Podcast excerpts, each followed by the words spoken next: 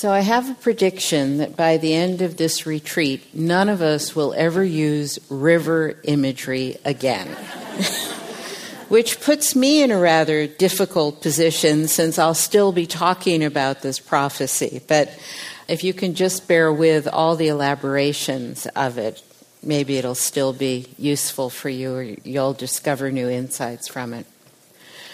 I want to read part of the prophecy that was read last night, but just one part, and then say a word about the importance of being together.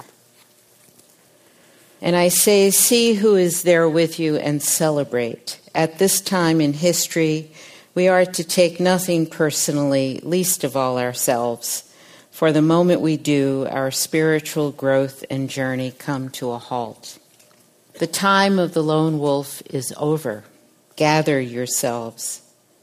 Banish the word struggle from your attitude and vocabulary.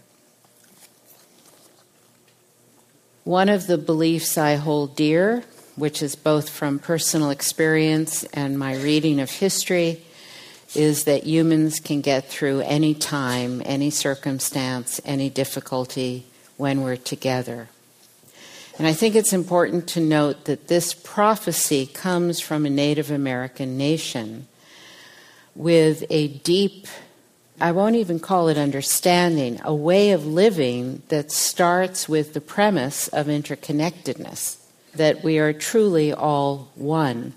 And I've recently learned from two different indigenous peoples, including Australian Aboriginals, that when they say goodbye, they don't say goodbye, they say see ya. And even though you're not going to see this person again forever, uh, they still say see ya.